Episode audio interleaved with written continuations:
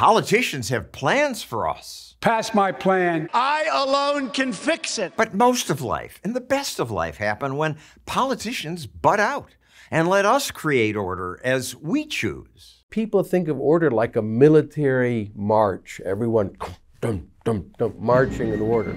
But a lot of the order that we see wasn't invented by someone or imposed. The Atlas Network's Tom Palmer points out that just as a school of fish needs no leader, most of us, in most of life, just figure things out on our own.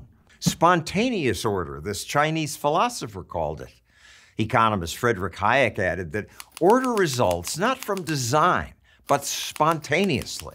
For example, think about something we rarely think about how bananas get to your market. They're always enough, so we have a choice, but rarely so many that they go bad. Yet no central planner calculates how many bananas should be grown, who should pick them, when they'll be harvested, how they'll be shipped, and how many to ship to each store.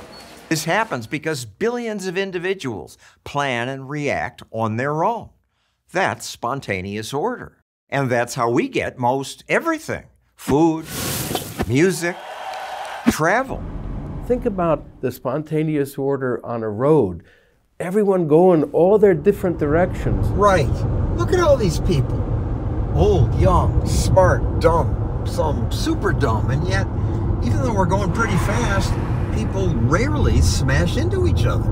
You need some rules. Oh, absolutely. Rules like pass on the left.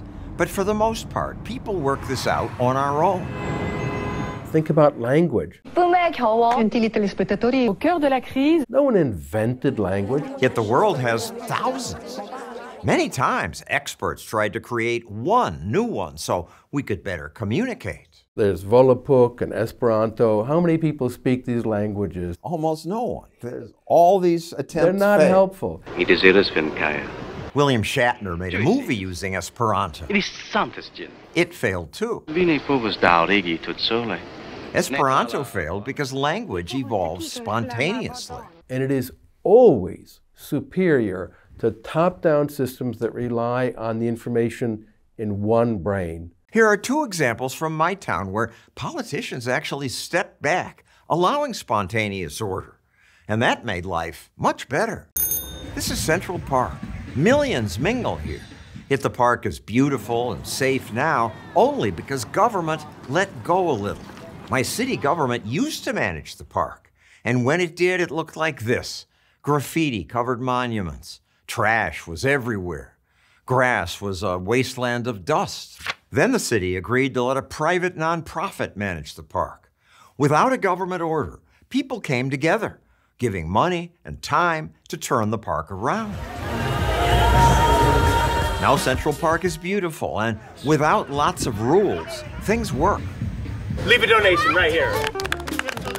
Musicians thrive on donations, and although there are many,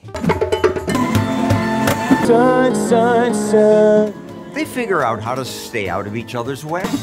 The jazz this group plays is another form of spontaneous order. There's no one demanding you have to play this note. Order emerges as the jazz players are going along in spontaneous form. Likewise, skate dancers spontaneously chose the spot where they meet to skate. How do we make sure they don't bump into each other? Honestly, there's no rules. No one tells them where to go. You just skate with the flow of the music. You gotta bring your skates next time. Go faster. You go slower. Several winters ago, I gave ice skaters directions to try to make skating more orderly. You, turn left, turn right. It didn't improve anyone's skating. I made things worse. I wasn't helping? No. Take the microphone away from that guy. But don't you need police on the skating ring? Never. Exactly. Spontaneous order works better. Back to Central Park, where I play volleyball. That's me. There's no volleyball boss. People just show up and play. Pick up basketball is famous for that. They know the rules. Otherwise, there wouldn't be a game, but who plays and the playing is spontaneous. The Park Conservancy imposes very few rules.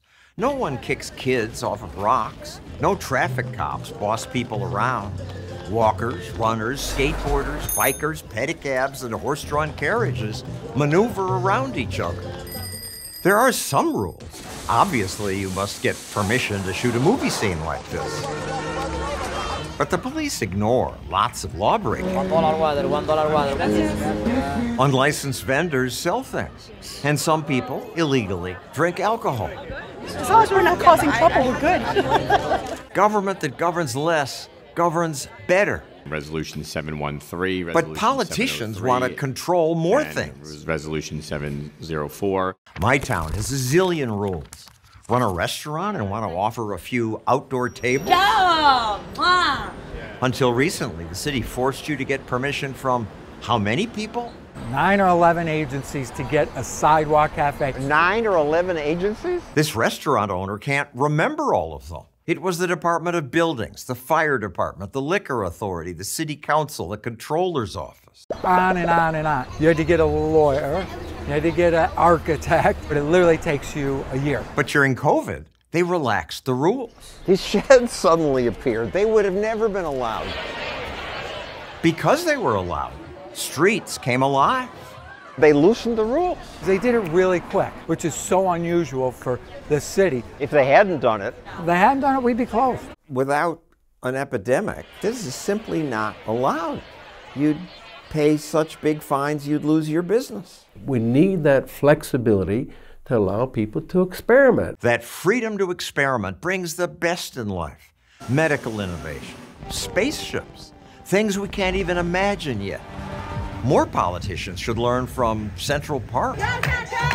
And I can't believe I'm saying this New York City's politicians, who during COVID let go a little. Thanks for watching. It's spontaneous order that lets us make these videos because people like you donate. So if you want to help us make more, click that button and subscribe to make sure you get our next one.